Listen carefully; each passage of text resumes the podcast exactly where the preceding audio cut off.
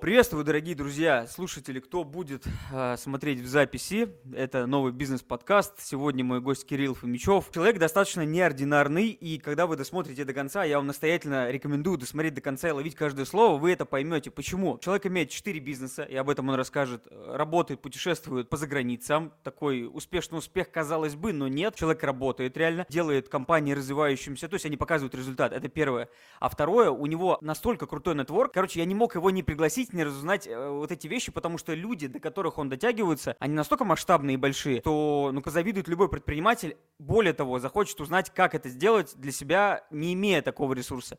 Об этом многом другом мы будем разговаривать сегодня в подкасте. Кирилл, привет. Привет, привет, Сергей. Да, давай мы начнем с базы и расскажи о себе коротко, ну, чтобы такой контекст создать чтобы зрители, кто будет смотреть записи, такой, о, Кирилл, это... Здорово. Всем привет. Вообще, я изначально сам из Екатеринбурга, родился в простом а, совершенно районе, который называется Уралмаш, который, наверное, многим известен по другим причинам.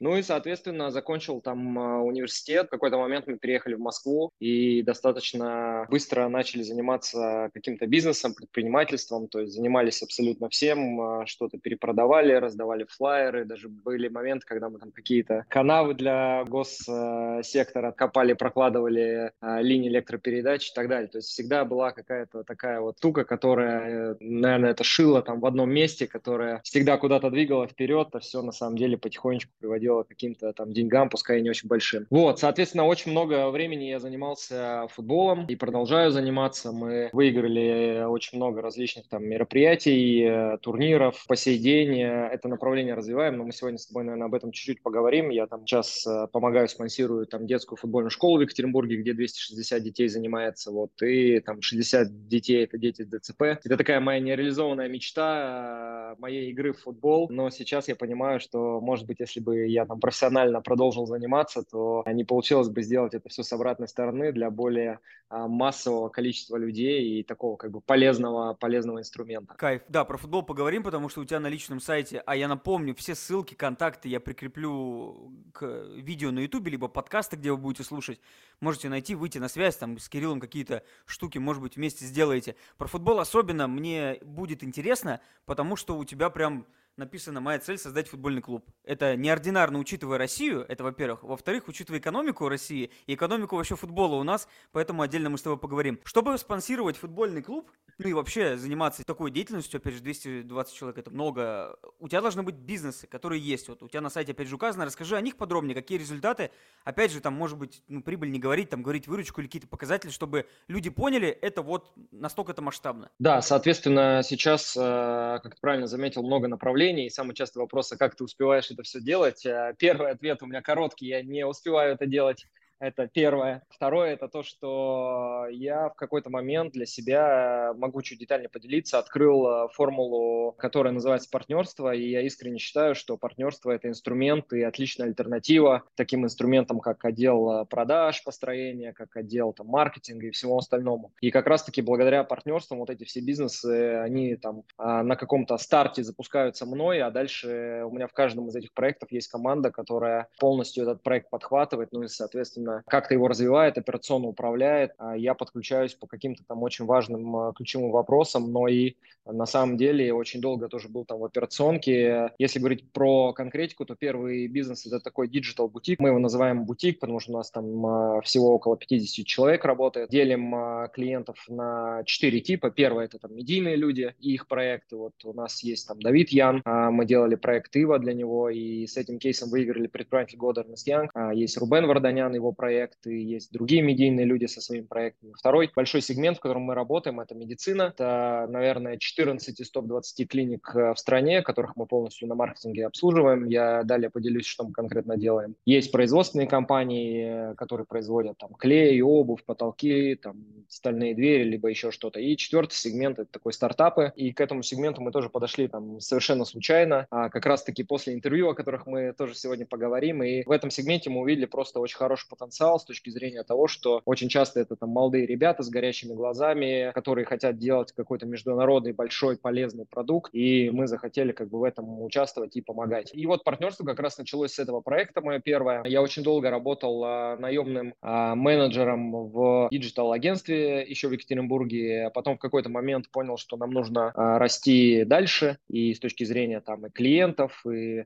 а, компетенции, экспертности и всего остального. Я уговорил собственника переехать в Москву. Он а, на это предложение согласился, и э, буквально там где-то, наверное, через э, полгода мы оказались в Москве. Я уже на тот момент был генеральным директором, и совершенно там а, случайно или не случайно моя зарплата выросла в 7 или 8 раз. И на что я получил ответ, слушай, Кирилл, нам нужно передоговориться, что-то слишком много получается, либо давай как бы расстанемся. А я был просто наемным менеджером, то есть я в тот момент э, не знал, что такое опцион, как это вообще работает. То есть я вообще этим как бы инструментом не владел. И я ему просто сказал, что окей, э, давай до свидания. Как раз-таки опять э, вернемся к теме футбола. Я по факту оказался без работы в Москве, и мне сразу приходит в голову следующее действие. То есть тогда еще не было социальных э, запрещенных там сетей, был ВКонтакте, и я нашел просто группы во ВКонтакте, которые, то есть это ребята, которые играют в футбол. Я подошел к этому вопросу тоже там чуть-чуть умно и посмотрел команды, которые находятся там наверху турнира турнирной таблицы в высших лигах. И, можно говорить, там открыто просто напросился с ними на тренировку. И так как неплохо играл, э, ребята стали спрашивать, а чем ты вообще, в принципе, там занимаешься. Так сформировался мой какой-то первый пул э, клиентов.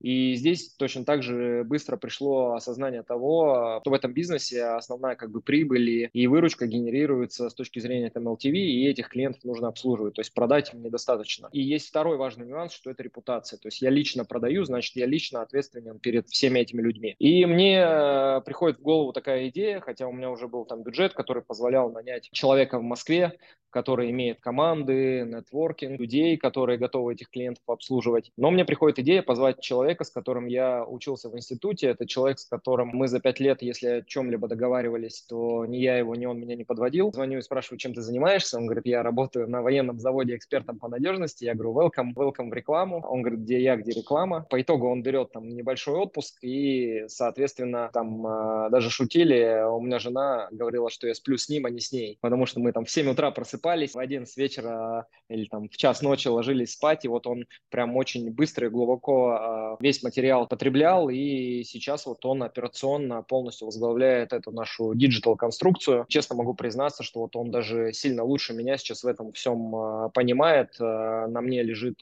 блок задач по коммерции, то есть это привлечение каких-то там хороших клиентов и так далее. Это вот как раз тот э, момент, тот случай, с которого вообще вот этот инструмент партнерства мы начали, и этот инструмент я стараюсь использовать сейчас во всех бизнесах, потому что какой-то момент э, осознал для себя, что мне интересно всегда запускать что-то новое, но при этом я хочу, чтобы это действительно там работало, приносило пользу. Это первое. Второе, это то, что все эти проекты в любом случае там лежит большой пласт там моей личной репутации. Для меня это тоже важно, потому что я считаю, что репутация у предпринимателя или там инвестора это одно из там ключевых, благодаря которым э, можно делать какие-то сделки все лучше и лучше. И, соответственно, мы его стали там транслировать абсолютно на все проекты, которые у нас есть. О них давай тоже, тоже поговорим поговорим. Я хотел бы, мы, перескочили на второй блок, и он интересный, крутой. Пер, вот последний вопрос из первого о тебе. Как ты получил, участвовал и победил, насколько я понимаю, в номинации Эрнстен Янг «Предприниматель года»?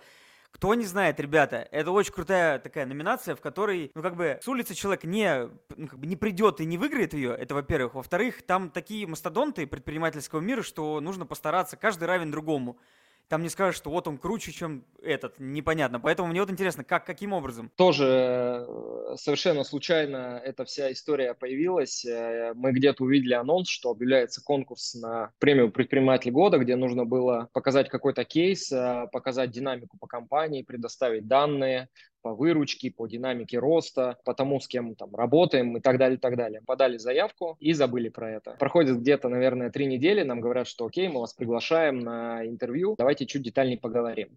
Мы приехали на интервью, провели там несколько встреч, там был отбор, там было жюри. Наверное, где-то через две недели нам говорят, что Кирилл, вы прошли в финал, приглашаем вас э, на церемонию на финальную. А, я говорю, окей, буду. И так забавно вышло, что в день мероприятия у нас была очень важная игра, опять же, футбольная. Игра очень сильно задержалась, и я не успел заехать домой переодеться. Я приезжаю и вижу, что я единственный не в костюме на этом мероприятии. И мне было на самом деле не очень э, удобно и приятно там находиться. Я сел за какой-то там крайний столик, объявляют нашу номинацию. И в какой-то момент э, я сижу в телефоне и я слышу свое имя, фамилию э, и говорят, Кирилл, welcome на сцену. И, соответственно, вот прям таким вот способом этот день там был проведен, но действительно это, кстати, говорит о том, что иногда мы себя недооцениваем, недооцениваем кейсы, которые мы делаем.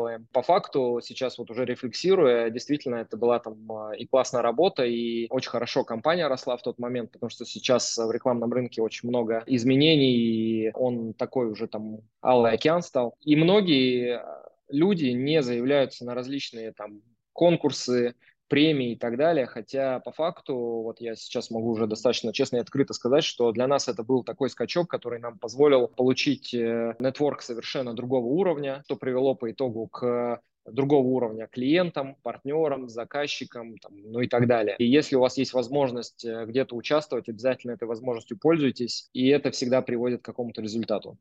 Круто, круто. Вот я также делаю с подкастами, с Ютубом, то есть я понимаю, что за меня это никто не сделает, до больших людей не дотянется, и как-то как надо двигаться, потому что, ну, по факту я no name, хотя там с 2012 года первую компанию открыл в Москву, когда переехал. Переходим к тебе, точнее, к проектам по твоим, то есть давай мы закончим. Ты уже сказал, что работаешь в партнерстве, делаешь бизнес через партнеров, поэтому у тебя много направлений, и это твоя сильная сторона.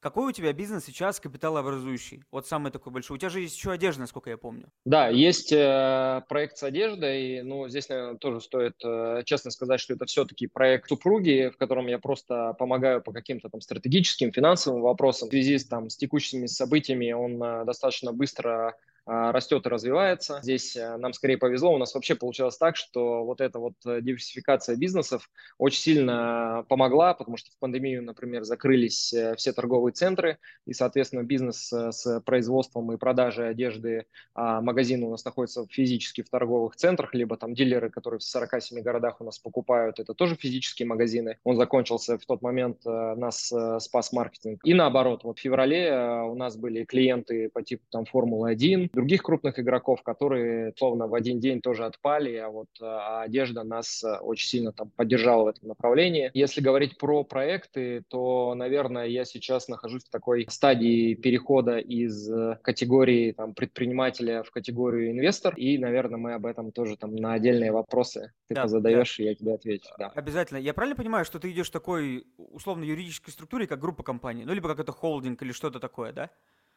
Да, да. Круто. Круто. Про управление проектами, да, проговорим. Вот смотри, как ты формируешь команды? Вот у меня, например, э, нет, давай, давай по-другому. Давай про фокус. Есть два лагеря. Одни говорят, вот мы фокусируемся на одном и дотачиваем, как условно какой-то мастер там японский. А второй говорит, вот я хочу разные проекты делать. И тут я вот смотрел, анализировал там РБК, Fortune и так далее. То есть не сказать, что кто одним занимается, он всегда в выигрыше. Бывают диверсифицированные холдинги, что они прям такие большие. Ты осознанно пришел к этому направление как диверсификация. И это, я так понимаю, тебе ближе к тебе, правильно? Да, это, наверное, в первую очередь идет от типажа, от характера человека, потому что э, мне на старте очень э, легко придумать какую-то идею, запустить ее, но очень сложно ее потом в дальнейшем операционно обслуживать. И как раз-таки, почему это продолжает работать, я нашел вот эту формулу партнерства, когда мой партнер – это человек, который максимально и очень глубоко увлечен и это ему нравится операционкой, которая в бизнес-проекте происходит за счет поиска таких партнеров, а, как раз-таки эта система и работает. Очень часто тоже задаюсь себе вопросом а, и слышу вопросы от других к себе. Почему ты не сфокусируешься на каком-то одном проекте, ведь это даст тебе сильно больше результата. Но, как показала практика, эта модель, э, она нам э, очень сильно помогла вот в ситуациях, о которых я говорил чуть ранее. Это первое. А второе, э, мне в какой-то момент пришло осознание, что условно там у меня есть мечта про футбольный клуб, и, соответственно, это просто очень там капиталоемкая там история. У меня одна из задач была накопить капитал, который я бы мог использовать как бы под эту задачу. И есть несколько путей. Первый путь, э, что я могу запускать какой-то операционный бизнес и заниматься им там 5, 10, 15 лет, но вероятность того, что он получится, 50 на 50. Причем независимо от того, как бы, что я запускаю. Может там а, быть достаточно успешная бизнес-модель с очень хорошей рентабельностью, с очень большой емкостью рынка, но произойдет опять какой-то черный лебедь, и все, что ты делал там 10 лет, оно как бы исчезнет. И есть второй путь, как раз-таки это про переход из предпринимательства там, в инвестиционную часть, когда я могу, как бы, у меня вопрос был какой? Как повысить вероятность того, чтобы мне достичь до своей как бы мечты, какие действия я должен как бы для этого сделать. И вот э, я увидел, что в инвестиционной деятельности как бы вероятность того, что я приду как бы к своей цели, она как бы сильно повышается. Почему? Потому что э, я начинаю инвестировать в растущие проекты в совершенно разных тематиках, то есть диверсифицируя портфель очень сильно. При этом как бы важно делать там действительно качественный там отбор сделок. Понятно, что там не все выстрелят, э, не все станут работать. При этом, э, заходя в такие сделки, с одной стороны, у меня всегда с точки зрения там людей появляются в окружении другие инвестора, которые имеют капитал, которые имеют очень широкий кругозор, которые практически всегда с очень такой ясной и умной головой, а с другой стороны, есть э, проекты, это молодые ребята, которые стараются делать какие-то мировые продукты с горящими глазами. И вот в этой комбинации, по моему личному мнению, вероятность как бы достижения цели, она очень сильно увеличивается. Но при этом я про операционный бизнес не забываю, потому что в моменте это как раз-таки э, генерящая кэш-конструкция, которая позволяет вот эти вот сделки находить, пробовать, потому что в инвестициях, как ни крути, первый опыт, он может быть э, не всегда правильный. Например, я уже понимаю, что есть проекты, в которые я влюбился, а влюбляться в этой индустрии это не всегда как бы хорошая история, поэтому уже понимаю, какие ошибки допустил, но это просто опыт, который я приобретаю, благодаря которому, я надеюсь, э, получится что-то более интересное. Последний вопрос из такого блока про управление, именно про твои проекты. Как ты набираешь людей, партнеры? Понятное дело, это можно там лекции читать, и опыт у тебя большой. Вот если там топ-3-5 фишек, каких-то таких буллетов, тезисов, которые, через которые можно понять, слушателю и раскрутить их, додумывая, например, себе и применить как-то на себя. Ну вот если так. Партнеры стали появляться. Первое, это как бы интуитивная история была, она больше связана там с химией. Я просто в голове понимал, а кто в эту конструкцию может хорошо зайти и решить ту задачу, которая, например, там мне не нравится, или я не хочу на это время тратить, или просто я понимаю, что это там не мое, и что есть люди более профессиональные как бы в этой истории. Это знаешь, как говорят, что нужно не докручивать навыки, к которым ты не склонен, а наоборот развивать то, что у тебя хорошо получается, и как бы делать ставку на это, и это даст э, сильно больше результата, чем ты будешь широко развит, но как бы вопрос а, зачем. Ну и, соответственно, в какой-то момент мы стали выступать, э, и у нас была такая, на самом деле, интересная история с этим направлением. Мы всегда считали там, с партнером, что есть две категории. И это сразу скажу, что это было неправильно, что есть те, кто выступают, а есть те, кто делают.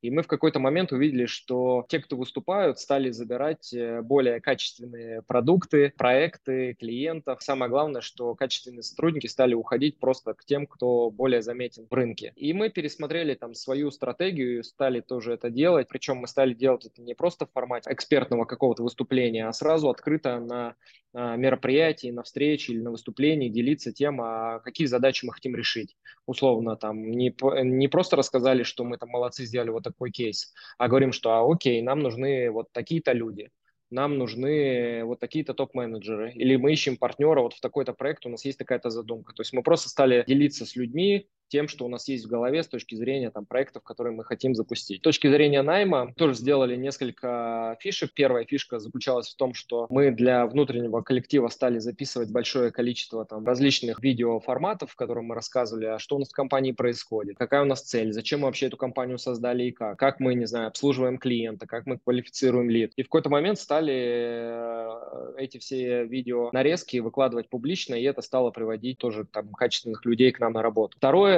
мы абсолютно по-другому подошли вообще к системе найма. То есть у нас есть HR, которая занимается первичным отбором а, кандидатов, мы внедрили как бы два правила. Первое правило, мы со всеми кандидатами, которые прошли первичный отбор, делаем короткий зум, обязательно в видеоформате. Почему в видеоформате? Потому что мы видим часто несоответствие, что по профессиональным навыкам человек нам на 100% подходит, если мы просто смотрим на резюме. Но с точки зрения химии он точно не впишется в наш коллектив и не принесет как бы чего-то чего интересного. И мы на этих э, видеоинтервью стараемся какие-то там очень странные шутки сказать там и так далее, просто посмотреть, как человек реагирует на всю эту историю. Второй вопрос, который мы им всем задаем, а почему вы выбрали именно нас? Почему вы пришли к нам? И очень часто происходит так, что человек просто увидел там а, вакансию там маркетолог, увидел зарплату 200 тысяч рублей и такой, о, я маркетолог, хочу 200 тысяч рублей и просто все откликнулся. Но как показала практика, что такие люди очень часто надолго не задерживаются в компании, но есть и обратная сторона. То есть для того, чтобы нас знали, о том, какие кейсы мы делаем, нам нужно действительно давать, помимо денег, будет там приносить интерес. То есть поработать с какими-то интересными проектами или с конкретными там людьми, или поработать там с нами. И это совершенно как бы другой подход к людям. При этом мы на собеседованиях еще стали спрашивать просто там в формате, что вот у тебя будут такие-то задачи, а, если ты придешь на работу. А мы говорим, окей, что у нас задачи вот такие-то, какой ресурс тебе необходим, чтобы как бы к этой цели прийти. И вот этот диалог, даже просто вот такой вопрос на собеседовании очень сильно меняет э, подход к тому, каких людей мы можем нанять и как они потом будут работать. Потому что очень часто люди говорят, окей, все понятно, а потом он выходит и оказывается, что там нет вот этого ресурса, нет вот этого ресурса, и он как бы ничего сделать не может. И это тоже сразу отличает людей, которые понимают, куда идут, что они будут делать и какую как бы личную цель они решат с помощью такого инструмента, как э, найм э, к нам в компанию. Я вот так слушаю тебя, думаю, много ли ты нового сказал? Вроде бы много об этом говорят HR, то есть я уже это слышал, но с другой стороны это пропитано опытом. Особенно, когда ты говоришь про химию, здесь бы я вообще копал и копал, потому что вот эта химия, она, вот этот фактор X, который может играть основную роль. Нравится, не нравится, вот эта чуйка предпринимательская, как бы кто ни говорил, ну, там, дар, не дар, это все равно она играет, человеческая чуйка. Там опыт и внутренние какая-то, какие-то, не знаю, флюиды или что-то еще, то есть да, это прям круто. Я, я еще важ, важную штуку не сказал, что да. мы не берем людей, э, если они, например, соответствуют, даже если они соответствуют на 100% тем критериям, которые мы задали к нужной вакансии, плюс э, по скиллам, по опыту они проходят, но у них не горят глаза. От этого очень сильно зависит то, какой результат вы получите по итогу с точки зрения команды, ну и, соответственно, с точки зрения там, вашего бизнеса. Поэтому очень часто на практике мы берем людей, которые по скиллам а, менее сильные по профессиональным, но мы при этом понимаем, что мы их можем там каким-то способом до, дообучить, но людей, у которых горят глаза. И это дает совершенно другой результат потом с точки зрения бизнеса итоговый. Блин, вот полностью согласен с горящими глазами. Вот я, когда зашел в инвестиционную брокерскую тему, я вот недавно даже пост писал, что готов сам платить за то, чтобы э, работать в этой теме. Благо мне клиенты платят, спасибо им большое, верят мне. Но я к тому, что глаза, когда горят, ты чувствуешь по себе, ты можешь ночью сидеть и учиться, и там что-то делать проект. Это, конечно, круто. Давай мы перейдем к волнующим меня вопросам. Номер один для меня лично сугубо. Это про интервью, связи, человеческий капитал, ну вот ресурс такой публичный.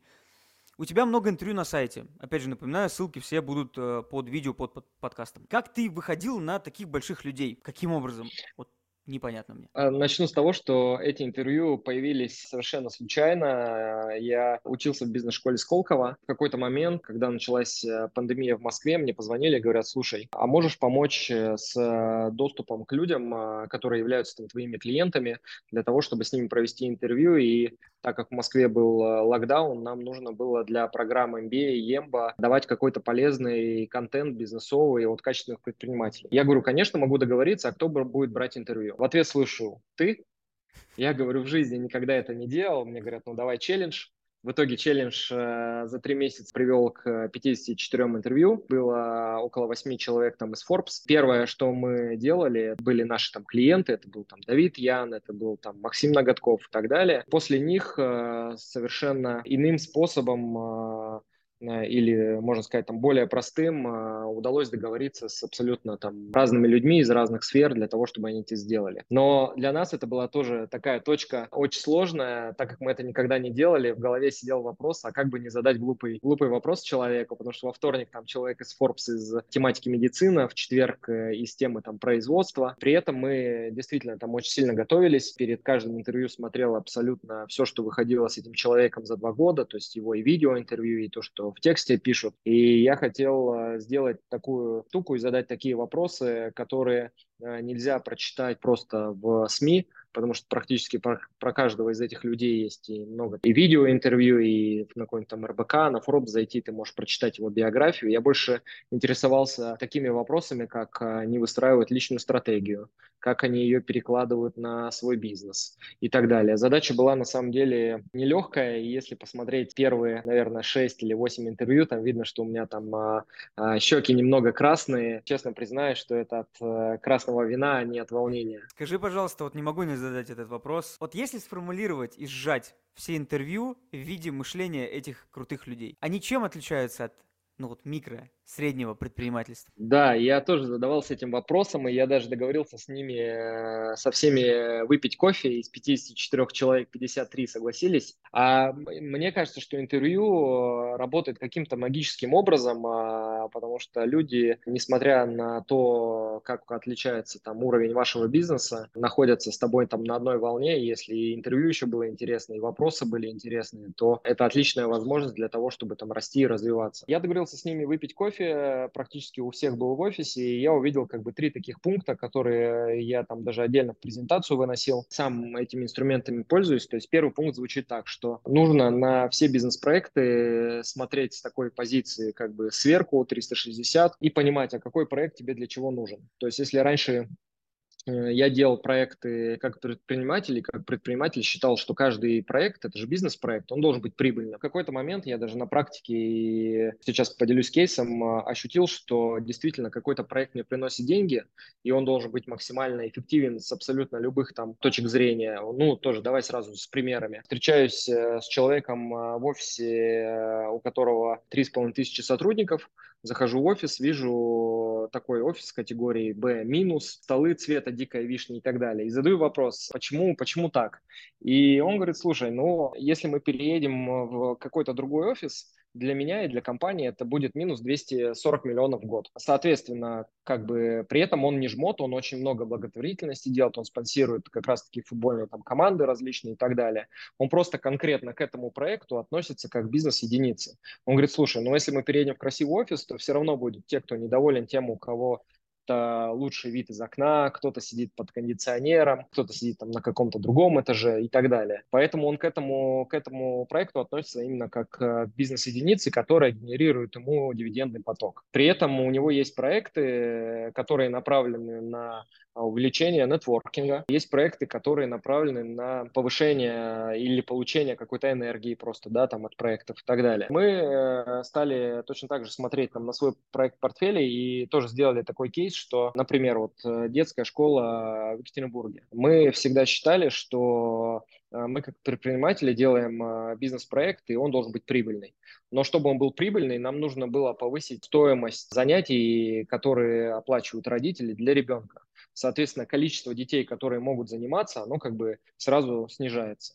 Когда мы поняли, что из этого проекта не сделать какой-то большой бизнес-проект, и все-таки этот проект не про деньги, а он такой социальный, и он действительно приносит там, нам какую-то положительную энергию, от которой мы заряжаемся, плюс это наше любимое дело, мы э, стоимость за обучение понизили, количество детей сразу сильно выросло. Через несколько лет получилась такая обратная ситуация, что так как э, количество детей стало большим, э, понятно, что среди них стали появляться какие-то самородки, э, за которыми стали приходить агенты. И это вообще отдельная модель монетизации, о которой мы не думали. То есть как раз это благодаря вот этому вот первому совету, когда мы стали смотреть на все свои проекты, которые у нас есть, с такой позиции как бы сверху и понимать, что вот в этом проекте мы зарабатываем деньги, вот здесь мы зарабатываем энергию, вот здесь мы там, не знаю, копим социальный капитал и так далее. Второй пункт по интервью с этими людьми и со встречами с этими людьми связан с тем, что ты должен э, как бы достаточно четко и открыто донести до команды, а почему они вообще в принципе там должны биться трудиться ради, на самом деле, там, твоей какой-то личной цели, работать у тебя, как бы каждый день зарабатывать и так далее. И абсолютно все сказали, что вот это вот одна из ключевых э, историй, которая позволяет компании расти. То есть объяснить э, сотрудникам, э, персоналу и другим людям, как бы, а за счет, или правильно сказать так, а как правильно выстроить стратегию коммуникации между отделами, потому что это твоя команда, которая на самом деле идет э, и ведет тебя куда-то там вперед и так далее. Какие бонусы и фишки они за счет вот этой своей деятельности могут получить. Ну и, и третий пункт, все эти люди достаточно открыто и честно сказали, что у них есть четкий вектор развития компании, о котором, в котором они ведут там свой бизнес, о котором знают подрядчики, сотрудники, клиенты, они это публикуют в СМИ, они об этом рассказывают на внутренних переговорах и так далее. То есть абсолютно все в рынке понимают, куда ком- компания идет, то есть что они хотят с ней сделать.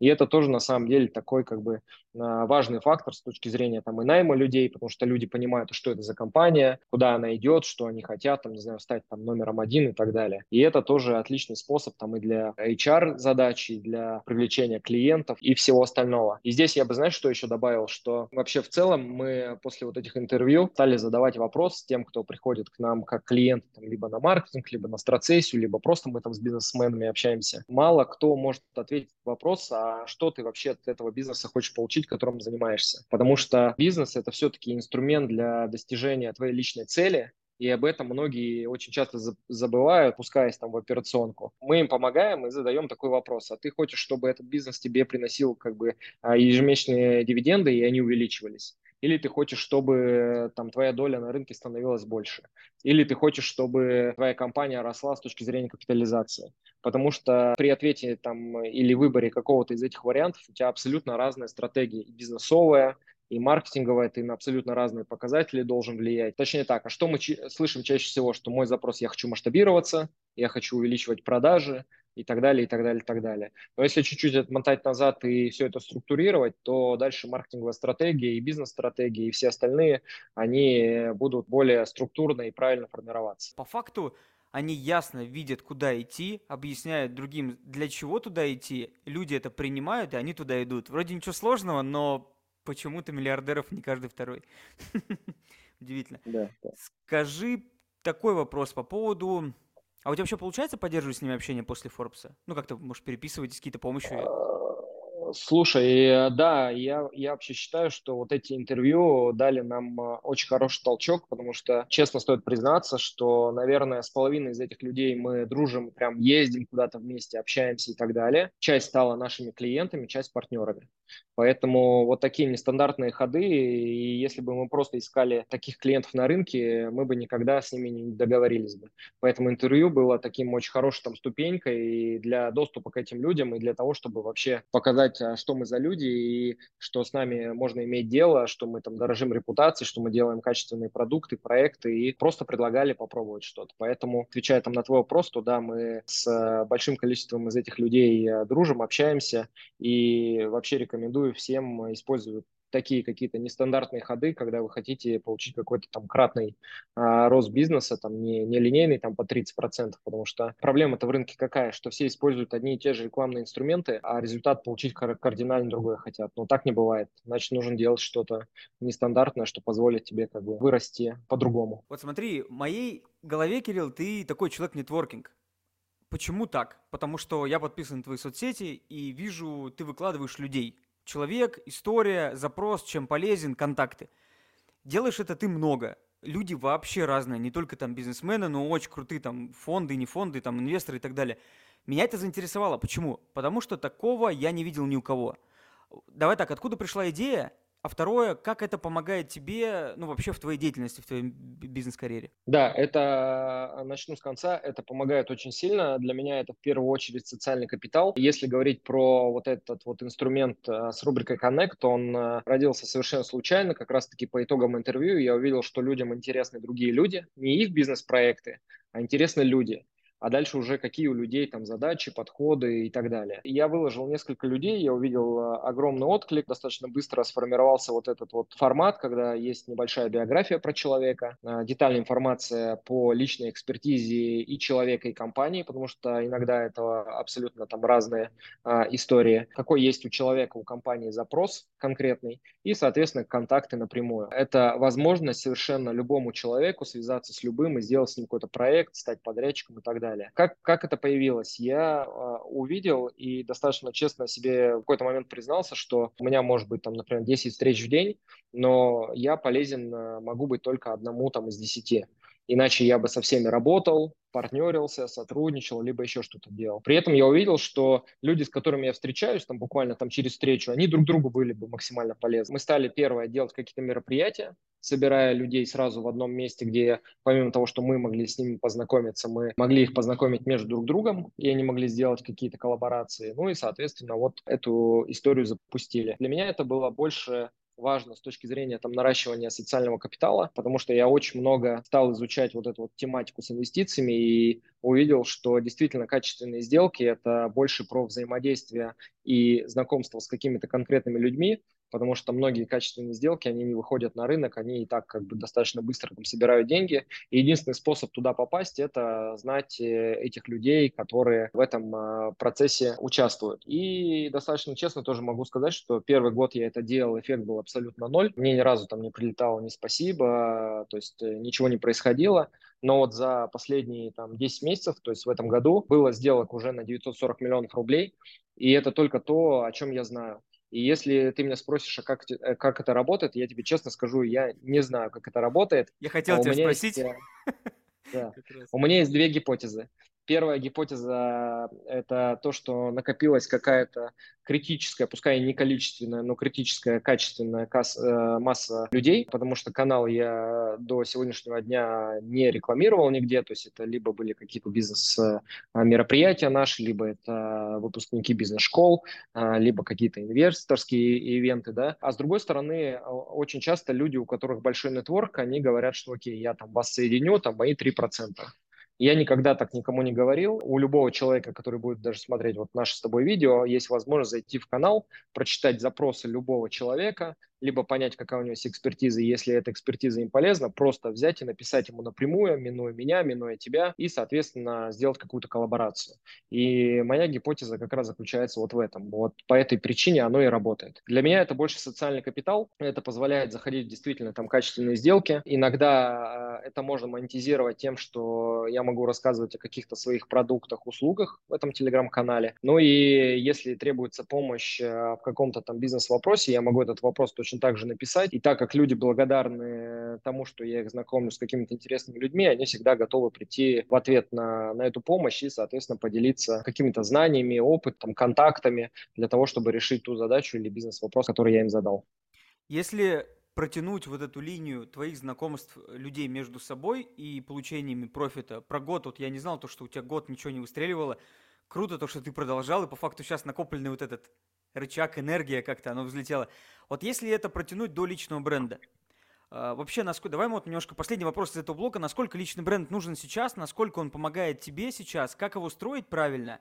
И вот эти вот штуки, твои активности, они, как ты видишь вот это накопление личного бренда в рынке? Вот такой многокомпонентный вопрос. Да, слушай, вопрос отличный. Я очень много вижу людей с прокачанным брендом, но без без э, особых результатов. И мне кажется, что просто подходить к вопросу личного бренда нужно, когда вы сделали какой-то кейс. То есть у нас, как мы сегодня с тобой обсуждали, сначала появились какие-то кейсы в индустрии, Потом мы выиграли какую-то награду, то есть это был статус подтвержденный уже международной организацией. И только после этого, причем, кстати, случайно, мы вышли в медиаполе. Это вот, наверное, такой вот эволюционно, по моему личному мнению, как бы правильный, правильный ход. То есть нужно сделать какие-то кейсы и уже на базе кейсов э, делать э, медиа. Это позволит действительно привлекать более качественную аудиторию, делать с ними там более качественные сделки, понимать, как ты будешь э, это медиа капитализировать. Причем здесь я специально употребляю слово капитализировать, потому что большинство людей думают словом монетизировать монетизировать контакты, монетизировать аудиторию и так далее. А у меня все-таки идеология, что контакты нужно капитализировать. То есть э, даже банальный пример, мне по итогам интервью очень много издательств предлагали издать книгу с формулировкой следующей, что давай мы вот этих вот людей поставим на обложку, и она достаточно быстро будет продаваться. На что я ответил отказом, потому что мне важнее с этими людьми выстроить долгосрочные отношения, пускай это будет там год, два, три, чем я в моменте заработаю, причем какую-то небольшую сумму, при этом приобрету огромное количество аудитории, с которой я потом не буду понимать, что делать. Я по этой же причине не заказывал никакую рекламу, ни в телеграм-канале, нигде для продвижения, потому что я хочу, чтобы там была неоднородная аудитория и просто там количество, оно мне с точки зрения там каких-то бизнес-задач не даст никакого качества. Если это не моя основная работа, потому что есть там работа блогер, и тогда как бы это совершенно как бы другой подход к этой истории. Там наоборот нужно тебе максимальное количество людей вовлечь совершенно разными способами. То, что мы делаем, а, мне кажется, это и социально полезный продукт, он развивает предпринимательство, а, он дает возможность познакомиться с предпринимателями я ведь не только известных людей выкладываю, я выкладываю и людей, э, которых, э, например, там даже нет э, Инстаграма, вот, например, там сегодня такие были. При этом это люди, у которых достаточно там хороший результат. Я, кстати, вижу это и по интервью, которые я делал, то есть были люди, которые супер полезны, которые там 30 лет в рынке, не знаю, там 10 лет в рынке, были люди медийные. Количество аудитории, которое там собиралось на эти два эфира, оно отличалось там не, не то чтобы в сотню, а там в тысячу раз. На медийных больше, чем на таких твердых? Да, да, да. Да, на медийных больше, да. Конечно. То есть в идеале нужно строить э, личный бренд, когда у тебя есть кейсы, ты упаковал и пошел все равно. По-любому личный бренд же нужен, но мне так кажется. Как иначе о тебе будут говорить? А тебе будут говорить по-любому. Да, а сейчас, а, мне кажется, пришло время, когда без личного бренда очень сложно продавать и делать действительно там качественные сделки. То есть люди, как минимум, это, это знаешь, как я привожу пример, что не нужно гордиться, что у тебя там в записной книжке 5000 контактов, э, если они не знают, о чем ты занимаешься. Того, что ты знаешь очень много людей и имеешь их контакты, это не всегда приводит там, к чему-то положительному. Здесь важнее, чтобы люди знали о том, а, чем ты сейчас в моменте занимаешься, чем может быть полезен. И еще связано, знаешь, с чем? Что очень много есть мероприятий, когда выходит действительно там супер полезный, супер твердый парень или девушка, рассказывает про то, чем они занимаются, максимально экспертен, максимально понятен, но при этом выступление так и остается экспертным, потому что они не сказали, какой у них есть запрос. То есть не, не встречал такого, чтобы люди на выступлении сказали, что вот мои кейсы, там, допустим, в медицине, и закончили, и показали действительно там свою экспертизу, показали кейсы, отзывы, не знаю, привлекли клиента, который тоже рассказал со своей стороны, как это выглядит. И чтобы он это выступление закончил тем, что если у кого-то в зале есть знакомые или знакомые знакомых э, глав врачей либо владельцы клиник, э, я буду рад, если вы со мной ими поделитесь, благодаря тому, что я поделился с вами там супер полезной информацией. То есть это более такой конкретный запрос, и людям тогда понятно, что нужно делать и как они могут и с каким вопросом к тебе обращаться. У нас два блока осталось, немного времени. Я бы с тобой два часа переговорил. Мне прям очень нравится слушать. Ты такие вещи говоришь тонкие и крутые для меня. Вот я прям в И, про, и простые. И, и простые, простые, да. И я, знаешь, такой спрашиваю себя, блин, ну я же это слышал. А с другой стороны, я себя спрашиваю, come on, убери вот эту штуку, то, что слышал, и вникай заново, как будто ты не слышал никогда. И для меня это... А такой... у меня, знаешь, как... Да, да. У меня, знаешь, как было? Я это сто раз слышал, это э, что-то какое-то супер простое. Наверное, нужно что-то усложнить, придумать и так далее. А еще, когда супер простое, ты это не делаешь, потому что пытаешься всегда какой-то велосипед изобрести, и по итогу задача не, ну, не решается. Последний блок такой для людей, которым будет важна польза, и я еще потом тебя буду спрашивать про твои проекты и про будущие планы. Мне очень это интересно, искренне. Вот если говорить про людей, которые будут смотреть, слушать, молодых предпринимателей, у которых нет больших ресурсов, мы их больше рассматриваем, потому что большие сами найдут дорогу, как минимум капитал есть. Что бы ты порекомендовал им делать с нуля для раскачки своего нетворка, а наш эфир это именно большей части про нетворк и твой путь через него, как ты стал таким через нетворк по факту. Вот что бы ты им посоветовал в формате, ну там, 1, 2, 3, 4, 5? Сделай это и получишь. Да, слушай, здесь э, на самом деле а, нужно первое, как минимум, э, самому себе ответить, в чем ты эксперт, чем ты можешь быть полезен, какие у тебя есть продукты, за которые тебе не стыдно. А дальше э, второй тоже там блок, он очень простой, нужно быть просто проактивным. Понимать, а куда твой э, продукт э, твердый, где ты уверен, где ты экспертен, встроить в какую-то бизнес-модель и просто найти способ выйти на этих людей.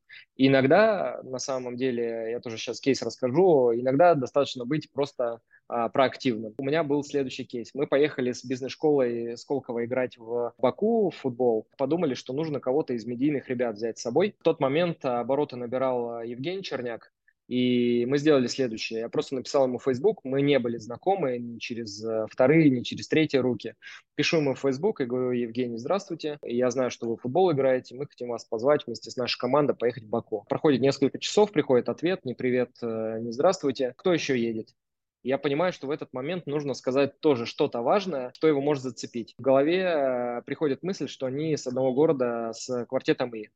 И я ему отвечаю, квартет И летит. И через 10 минут приходит сообщение, я лечу. После этого сообщения э, я понимаю, что теперь у меня задача найти контакты квартета И.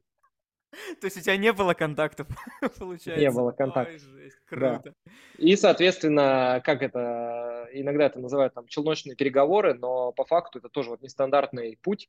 А, и вот здесь вот, если потом ты будешь монтировать, мы вставим фотку, как мы в Баку все вместе три дня провели на турнире и что-то сделали. И, или второй кейс. Мы а, прилетели с партнером в Краснодар на первую игру Краснодара в Лиге чемпионов. В 8 утра идем по парку, и идет э, Сергей Николаевич Гальский на встречу. И я думаю, а, если я просто к нему подойду и скажу, я Кирилл Фомичев, то ничего не произойдет. А, приходит следующая мысль. Мы как раз в тот момент делали интервью, я взял фотографию, мы ее тоже прикрепим. Подхожу к нему и говорю, смотрите, Сергей Николаевич, здравствуйте, вот с этими ребятами мы сейчас а, за месяц выпустили интервью. Он говорит, так, этого знаю, этого знаю, окей. И просто останавливается и 40 минут с нами разговаривает.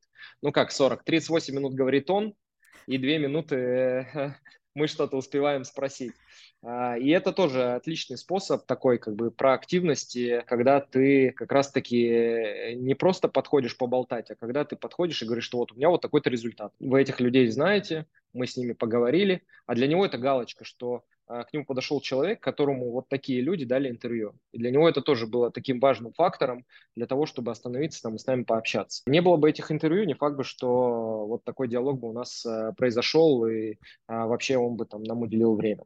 Поэтому, резюмируя, нужно первое понимать, как бы, а в чем ты в данный момент э, экспертен, раз. Второе, быть проактивным. Третье, вообще не стесняться самому выходить каких-то нужных тебе людей, потому что сейчас это сделать там достаточно легко. Это и благодаря там, вступлению в какие-то бизнес-сообщества различные, да, которых очень много.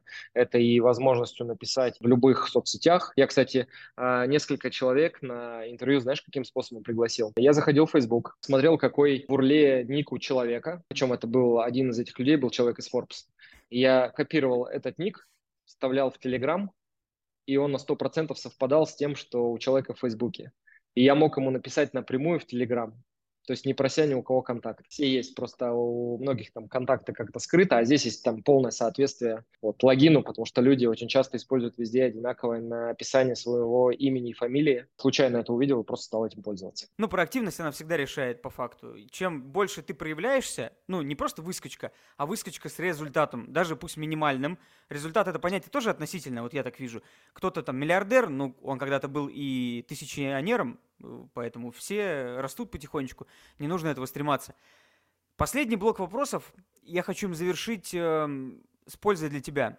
Я хочу узнать, куда ты стремишься, кем ты хочешь стать. Хочу спросить тебя про футбол из разряда вот этой картинки будущего – и через картинку, какие запросы у тебя есть, какие люди, может быть, посмотрят этот подкаст, послушают подкаст и напишут тебе, и для тебя это будет полезно. Вот такой вот группа вопросов в один. Слушай, классный вопрос. А, да, у меня есть моя личная мечта сделать профессиональный футбольный клуб. Мне это действительно нравится. У меня даже жена говорит, что я неадекватный, потому что когда идут матчи Лиги Чемпионов, я могу там на 4-5 устройствах параллельно смотреть несколько игр. Мы ездили э, куда-то в отпуск с э, транспортным передвижением, все было там сильно проще, летали какие-то дешевые авиалинии, мы каждые выходные куда-то летали, и в какой-то момент она прознала, что мы летаем не отдохнуть, а что в этом городе будет проходить какой-то матч. Ну, понятно, что я изначально не говорил, что мы летим на матч, я говорил, что мы летим, там, не знаю, в Милан. По факту мы шли на футбол. Да, поэтому это та страсть, которая со мной идет там через э, всю мою жизнь. Одна из задач, почему я делаю вот э, эти различные проекты, это как раз-таки э, возможность получить капитал, общаться с интересными людьми, которые растут, развиваются и а, для того, чтобы этот капитал потом использовать вот э, в, а, в таком проекте. Из э, тех запросов, которые есть у меня, так как я сейчас очень сильно погрузился за последние там полтора года в инвестиционную сферу, стал э, сам как ангел инвестировать, мы синдицируем несколько сделок, то мне интересно находить действительно там качественные проекты, поэтому если есть проекты, а, мы готовы там с удовольствием смотреть, если есть а, те, кто инвестирует, мы готовы какие-то пулы там свои добавлять, либо присоединяться к сделкам этих инвесторов. Что касается маркетинговой активности, то а, я, наверное, последние месяцев 7 не участвую в операционке, кроме одного продукта который называется «Стратегические сессии». Это действительно там история, которая мне интересна. Во-первых, это всегда про кругозор, это про бизнес-модели, это про разные рынки.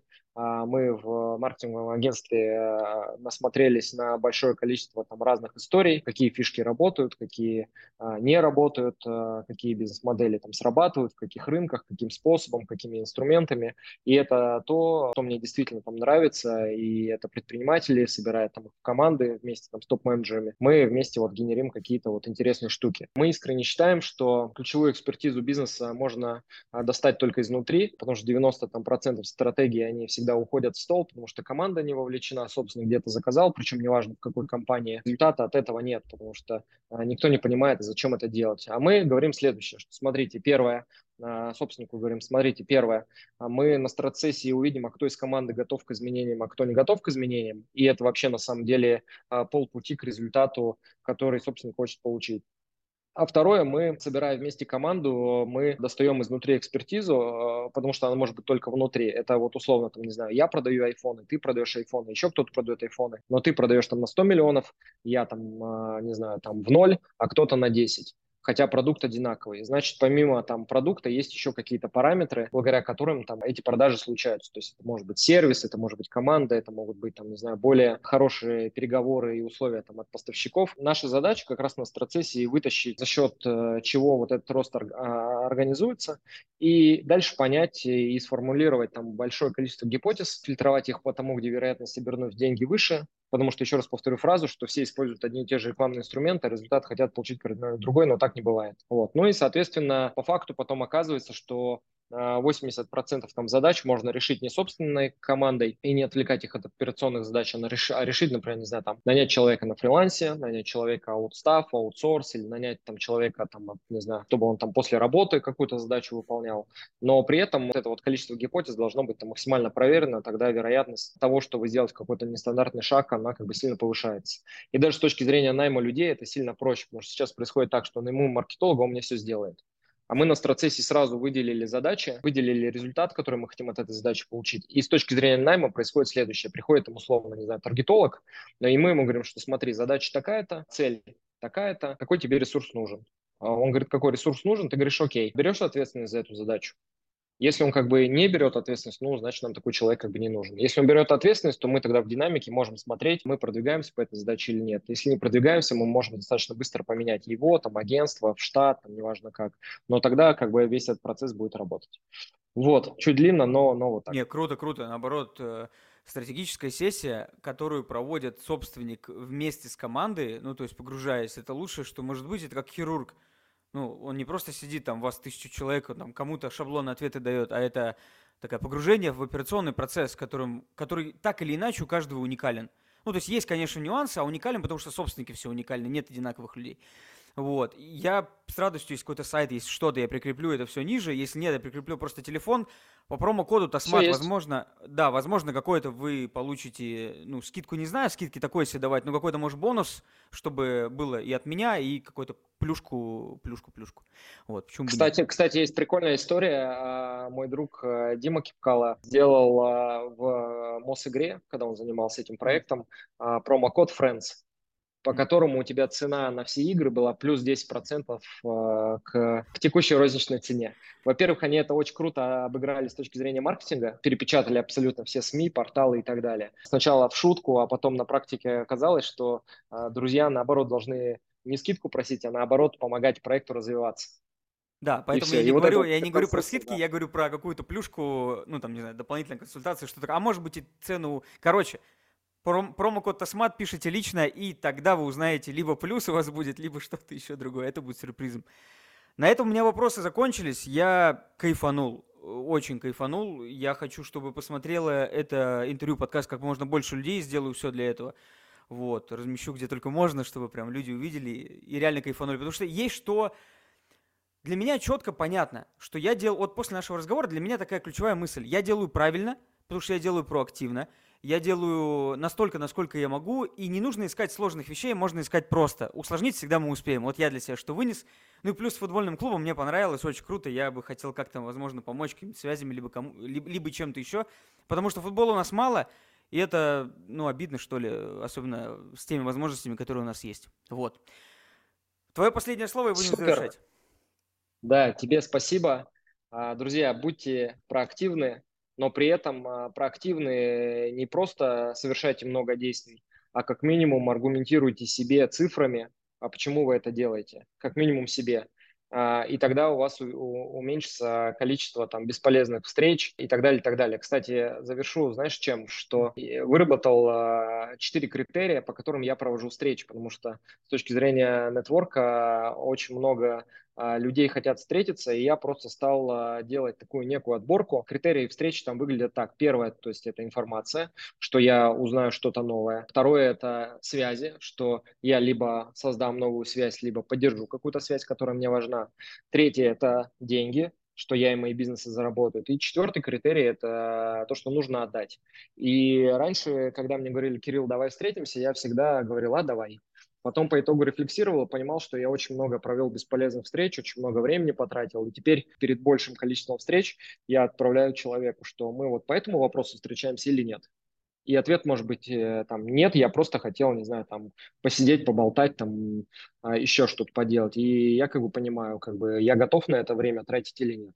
И, и при этом человек понимает, что у нас есть повестка встречи, по, по, по итогам как бы должен быть какой-то результат. Да. Еще раз тебе, Сергей, спасибо. На связи. Все, Буду давай. рад принимать Всем... участие в проектах. Круто. Все, всем пока.